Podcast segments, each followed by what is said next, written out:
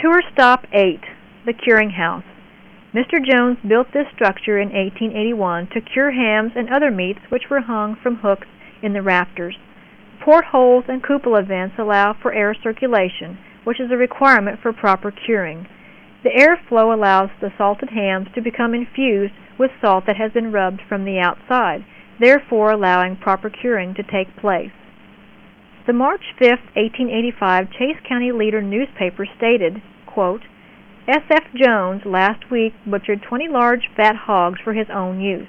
Mr. J believes in keeping his family and hired help well fed, whether he lays up a cent or not. End quote. The newspaper article goes on to say that, quote, we regret to learn that Mr. J is getting so extravagant in his old age. Him not being able to lay up a cent is a result horrifying to contemplate. Whether or not he was able to lay up a cent is irrelevant to the fact that this large curing house could easily support the curing of 20 hams.